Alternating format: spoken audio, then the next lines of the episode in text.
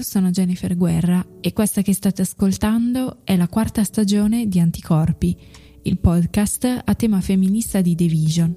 Oggi parliamo di abilismo. Sin dalle nostre primissime puntate abbiamo sempre detto che l'approccio di Anticorpi è intersezionale. Intersezionalità significa riconoscere l'interdipendenza delle discriminazioni. Di alcune abbiamo già parlato, sessismo, razzismo, omotransfobia.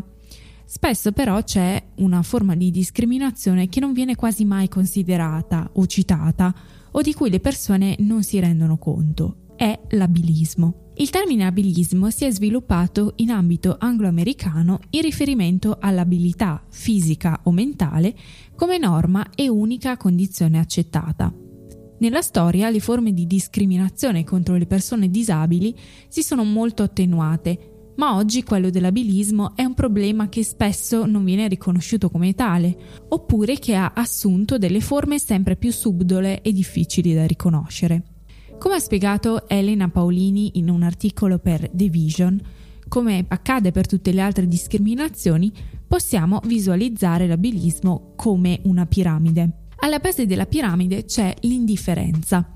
Ad esempio, non notare o non controbattere battute, insulti e comportamenti abilisti. Ad esempio, ancora moltissimi usano espressioni come sei ritardato o sei handicappato per insultare qualcuno, anche una persona non disabile.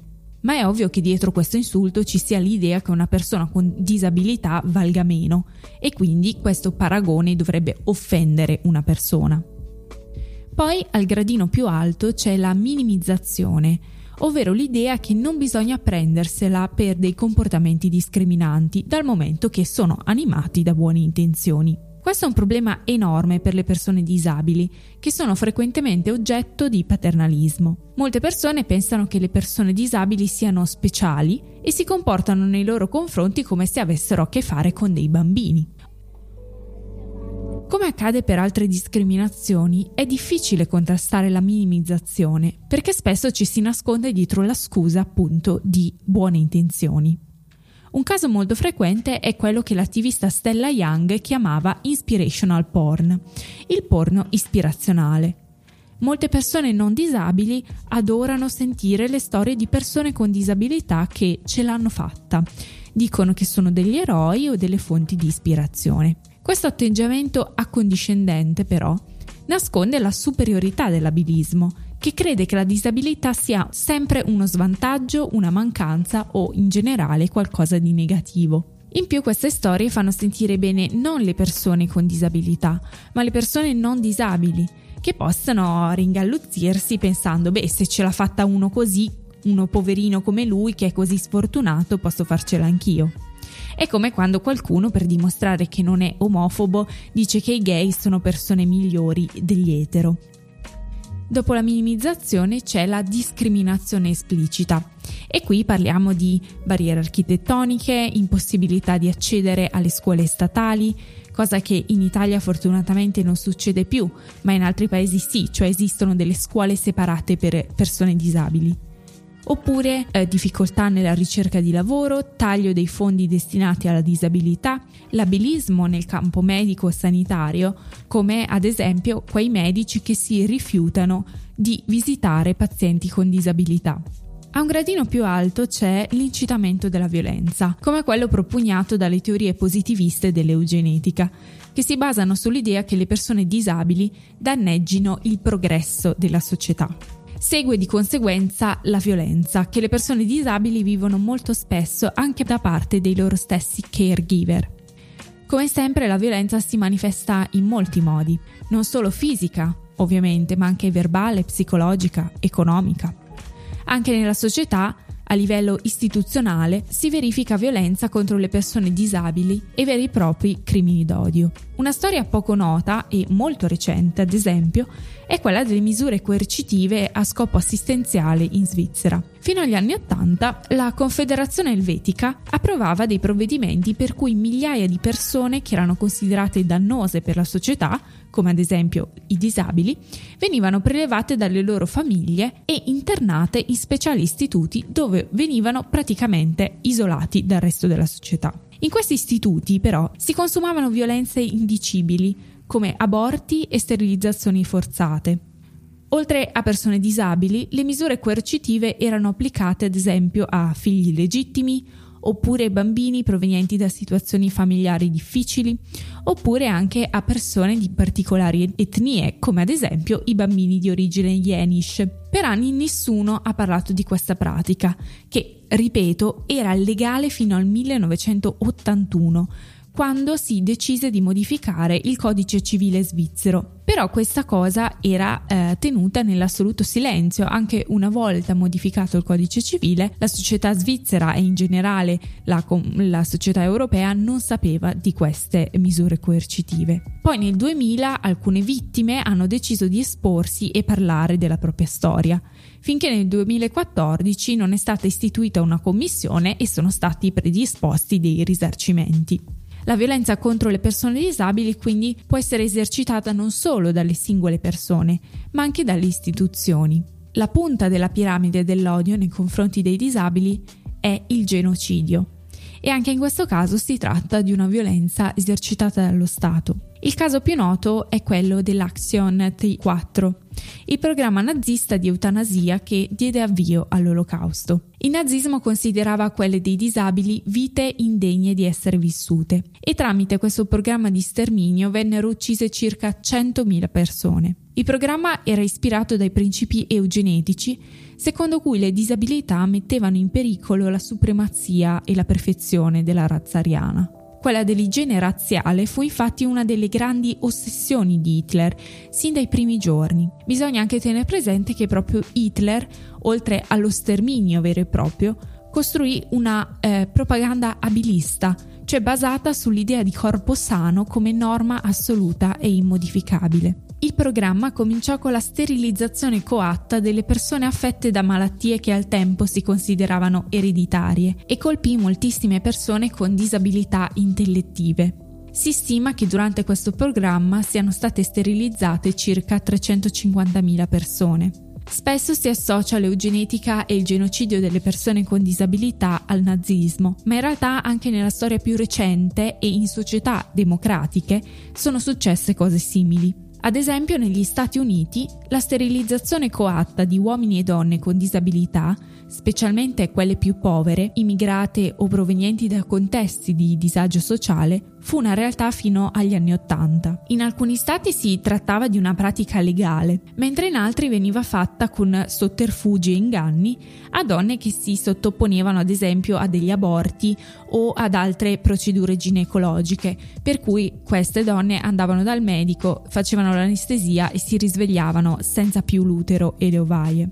In Giappone fino al 1996 circa 16.500 persone, la maggior parte di cui donne disabili, vennero sottoposte a sterilizzazione forzata. Anche in Svezia è successo fino al 1965. Dopo la sterilizzazione durante il nazismo si passò all'eutanasia.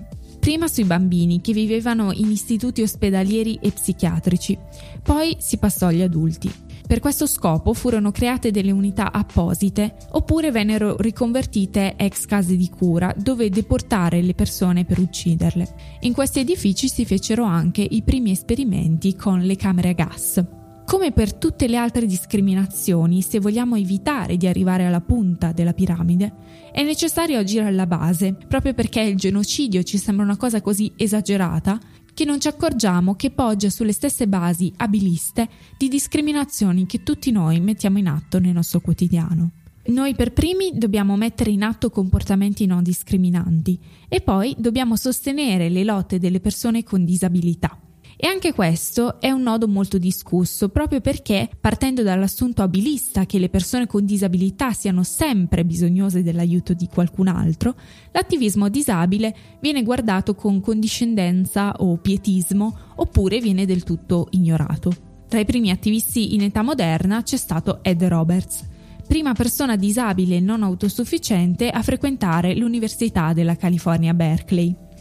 Negli anni 60 Roberts lottò per abbattere le barriere architettoniche e per garantire l'accessibilità al campus universitario. Roberts è il fondatore del movimento Vita Indipendente, che promuove l'autonomia e l'autodeterminazione delle persone disabili. In Italia fu Miriam Massari la prima a parlare di questo movimento, portando la sua critica anche ai movimenti femministi, che secondo lei non si occupavano di abilismo. Un contributo importante e molto recente, che ho già citato, è stato quello di Stella Young, che oltre ad essere un'attivista è anche stata una comica ed è stata la prima appunto a parlare di inspiration porn durante un TEDx. Tra gli attivisti in Italia ci sono anche Maria Chiara e Elena Paolini, che gestiscono il blog Witty Wheels. Ora vivono nelle Marche dopo aver vissuto tre anni a Londra, dove hanno frequentato l'università. Sul loro blog Witty Wheels sensibilizzano su giustizia sociale e pregiudizi, secondo la prospettiva di due donne in carrozzina in un mondo non accessibile e abilista. E le ho volute contattare per fare loro alcune domande. La prima domanda che vorrei farvi è se c'è un legame tra sessismo e abilismo. Beh, mm, sicuramente sono oppressioni sorelle, potremmo dire. Fanno parte entrambe di quel sistema di oppressione esteso che mm, connette un po' tutte le oppressioni, cioè omofobia, razzismo, eccetera, che è stato chiamato in inglese hierarchy. E l'abilismo è sicuramente meno conosciuto come concetto ancora rispetto al sessismo. E, mh, inoltre discrimina- da, da donna disabile la discriminazione perché sono disabile arriva prima di quella perché sono donna in tanti ambiti della mia vita e quindi ho più in comune a livello di discriminazione con i miei amici disabili maschi che con le mie amiche donne non disabili. Allora, sì, per fare un altro esempio di vita quotidiana, eh, io da donna disabile ehm, non, eh, non, subisco il catcalling ehm, che invece subiscono le, le donne non disabili, ehm, però subisco un altro tipo di molestia. Quindi per esempio quando gli estranei per strada mm, mi toccano, eh, quindi quando invadono il spazio personale, per accarezzarmi oppure benedirmi pregare per me, quindi un diverso tipo di, di molestia, ma sempre molestia. E mm, poi per quanto riguarda l'intersezione tra eh, l'essere donna e l'essere disabile, le donne disabili statisticamente eh, subiscono eh, mh, mm, violenza sessuale, psicologica, domestica in misura molto maggiore delle donne non disabili, eh, proprio perché spesso c'è mh, mm, più squilibrio di potere rispetto a chi compie l'abuso. Per esempio le cose si complicano se la persona che compie l'abuso è un familiare o un partner che presta tutta o gran parte dell'eventuale assistenza necessaria alla persona disabile per vivere. Uh, le cose si complicano ancora se il centro antiviolenza più vicino non è accessibile. Um, quindi oltre alla questione della violenza c'è anche la questione del lavoro, eh, quindi come donna disabile nella ricerca di lavoro è probabile che innanzitutto verrò discriminata perché sono disabile, eh, prima ancora che perché sono una donna. E mm, ancora per quanto riguarda i media e per quanto riguarda le narrazioni, ehm, ad esempio nel cinema eh, ci sono ancora parecchi esempi di personaggi di donne stereotipati e piatti, eh, ma è davvero raro trovare personaggi disabili che non siano stereotipati e piatti. Ecco, questo era un po'. Certo, poi vorrei fare una domanda a Maria Chiara in particolare perché ho letto sul, sul vostro blog un suo, un suo, articolo, un suo post in cui dice che le discriminazioni che subiscono eh, le persone con disabilità sono simili a quelle che eh, subiscono le persone trans e mi è molto incuriosito questo parallelo e vorrei chiedere appunto a Maria Chiara se ce lo spiega. Sì, um, sono le persone disabili e le persone trans vivono chiaramente delle discriminazioni diverse, però ho trovato che vivono anche molte esperienze accostabili. E infatti entrambe le categorie, se vogliamo chiamarle così, si trovano un po' ai margini quando si parla di discriminazione e stereotipi. E nel senso che se andiamo nei circoli di giustizia sociale, di femminismo, moltissimi, cioè insomma tutti parlano di lotta al sessismo, di lotta all'omofobia, ecco non tutti ancora parlano di transfobia e abilismo in modo informato e consapevole, mh, mm, dando la prova ai diretti interessati e chiaramente ci stiamo arrivando sempre di più, però ne rimangono più ai margini. Poi un'altra esperienza mh, mm, in comune a questi due gruppi di persone è quella della medicalizzazione. La disabilità spesso viene fatta coincidere con le malattie, con la malattia, quanto, quando non sempre è così. Mm, spesso malati si utilizza come sinonimo di persone disabili. Per quanto riguarda la transessualità è, rim- è mm, stata classificata come malattia mentale ehm, fino all'anno scorso quando l'OMS, l'Organizzazione Mondiale della Sanità, l'ha tolta dalla lista delle malattie mentali. Eh, c'è una narrazione che prevale eh, per entrambi i gruppi, mh, mm, che, è quella di, che è l'idea di essere nel corpo sbagliato, una narrazione che molti dei diretti interessati rifiutano. Poi un'altra esperienza che condividono alcune persone disabili e alcune persone trans è quella degli sguardi per strada, ehm, le persone che non rispondono agli standard tradizionali di mascolinità o femminilità vengono banalmente fissati per strada. E, mh, ad alcune persone con disabilità visibile accade lo stesso, è un'esperienza quotidiana e ovviamente è legato agli stereotipi, a una mancanza di esposizione e questo mm, lo si sperimenta ehm, variando il contesto, nel senso che girando con un corpo visibilmente diverso, tra virgolette, in una strada di Londra ehm, avrai un'esperienza diversa che se fai la stessa cosa in una provincia italiana.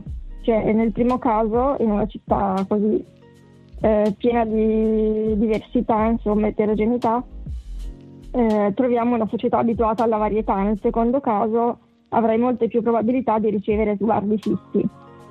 E, ehm, poi, cos'altro? Il problema dell'occupazione è un problema enorme sia per le persone trans che per le persone disabili. Sono tra le persone che più sperimentano un alto numero di datori di lavoro che trovano anche delle scuse per non assumerli, anche quando sono molto qualificati. E data la mancanza di altre opportunità, eh, il sex work rimane una soluzione su cui ancora molti devono fare affidamento in entrambe le categorie, senza che ci sia una reale scelta. E poi un'altra cosa che interessa entrambi i gruppi è la rappresentazione distorta. Ehm, a livello di narrazione ci sono informazioni errate o distorte su queste due categorie di persone, mentre ad esempio la rappresentazione dell'omosessualità nel cinema è leggermente più aggiornata. Quindi i media spesso continuano a diffondere stereotipi sia verso chi è disabile che verso chi è trans abbiamo l'idea di una vita tragica, l'idea di essere persone nate nel corpo sbagliato e quindi imprigionate nel proprio corpo. Um, paternalismo e insomma, mm, vengono trattate come vittime, vengono spesso rappresentate come altro e non come persone come tutti. E infine un altro concetto purtroppo ancora diffuso che accomuna le persone disabili e le persone trans è quello di una sessualità deviante eh, come se poi ci fosse una norma nella sessualità. Comunque, nelle, mm, spesso nelle rappresentazioni, eh, ad un corpo anomalo, come può essere visto un corpo disabile, un corpo trans, corrisponde una sessualità esasperata oppure al contrario assente, ma comunque profondamente diversa e trattata con curiosità morbosa. Questo. E a proposito di, di, sessualità, vorrei parlare con voi di diritti riproduttivi. Ho letto recentemente un articolo di Nicole Lee, una donna con disabilità, che scriveva su Quartz che per lei l'esperienza dell'aborto è stata inaspettatamente semplice, cioè nessuno ha, opposto, le ha opposto qualsiasi tipo di resistenza mentre quando ha deciso di portare avanti una gravidanza ha incontrato molte più difficoltà perché appunto i medici co- consideravano naturale che una donna eh, con, de- con disabilità mh, debba abortire come se fosse appunto un obbligo. E quindi volevo chiedervi, pensate che i diritti riproduttivi delle donne con disabilità siano messi in discussione in modo diverso? Allora, sicuramente sì, eh, c'è tanto abilismo in campo medico, è un'esperienza frequente per le persone disabili eh, eh, sentirsi dare per scontato che vogliano abortire quando c'è una gravidanza invece che portarla avanti. Uh, un altro esempio frequente sono i tecnici radiologi che quando fanno i raggi X si uh, dimenticano di mettere le protezioni sulle gonadi e um, in generale uh, non è molto accostata l'idea di genitorialità con le persone disabili a causa di pregiudizi e stereotipi. la stessa adozione è molto difficoltosa per le persone disabili perché essere disabile è visto come una, um, una barriera all'essere genitore, quindi un fattore negativo. Um, in generale vari medici sono impreparati ad assistere le persone disabili con le gravidanze o in generale i diritti riproduttivi e quindi è necessario girare vari centri, vari medici per trovare un'assistenza adeguata. Insomma, diciamo che bisogna trovare un medico che sia disability friendly. E um, quindi um, accedere ai servizi non è così semplice, in generale eh, è molto tipico il caso del medico che si rivolge all'eventuale accompagnatore non disabile piuttosto che alla persona disabile stessa, questo ovviamente mh, mm, in tutto, mh, mm, cioè per, per, tutti i tipi di servizi medici. Um, ci sono diverse barriere proprio fisiche per gli esami specifici, quindi per esempio le apparecchiature per le mammografie sono spesso inaccessibili e in effetti statisticamente le donne disabili tendono a vedersi diagnosticati cancro al seno o all'utero molto più tardi delle controparti non disabili. E c'è eh, pochissima disponibilità di informazione e di conoscenze specifiche, quindi un esempio tra tanti per quanto riguarda la contraccezione, eh, capita che il medico non indichi il metodo specifico più adatto, eh, per esempio mh, non viene indicato magari che per le donne in carrozzina che quindi si muovono poco, sono pericolosi i contraccettivi a base di estrogeno che mm, potrebbero, insomma, aument- aumentano il rischio di trombosi. Certo. Uh, per prenderla ancora più ampia e per concludere, eh, in generale c'è proprio tutta una storia eh, di programmi di sterilizzazione forzata su base eugenetica delle persone disabili in, tutto, mh, mm, in vari paesi in tutto il mondo. Uh, oppure c'è ancora chi supporta il cosiddetto trattamento Ashley, um, che è un trattamento a cui sono state sottoposte um, alcune bambine eh, disabili e in cui eh, il trattamento Ashley consiste nel bloccare la crescita con ormoni specifici e operazioni, eh, rimozione delle ghiandole mammarie e dell'utero ehm, il fine qual è? Il fine è essere più gestibili per i caregiver e quindi che per esempio non devono eh, gestire le mestruazioni e addirittura il metodo del, il motivo addotto è lo scoraggiare i possibili abusi sessuali. Ecco, questa era, breve, era una breve panoramica dei diritti riproduttivi delle persone disabili. Va bene, grazie mille eh, Elena Marecchiara per, per averci informato così bene. Grazie mille, grazie, grazie. Queste erano Maria Chiara ed Elena di Witty Wheels Io sono Jennifer Guerra, avete appena ascoltato Anticorpi, il podcast a tema femminista di The Vision.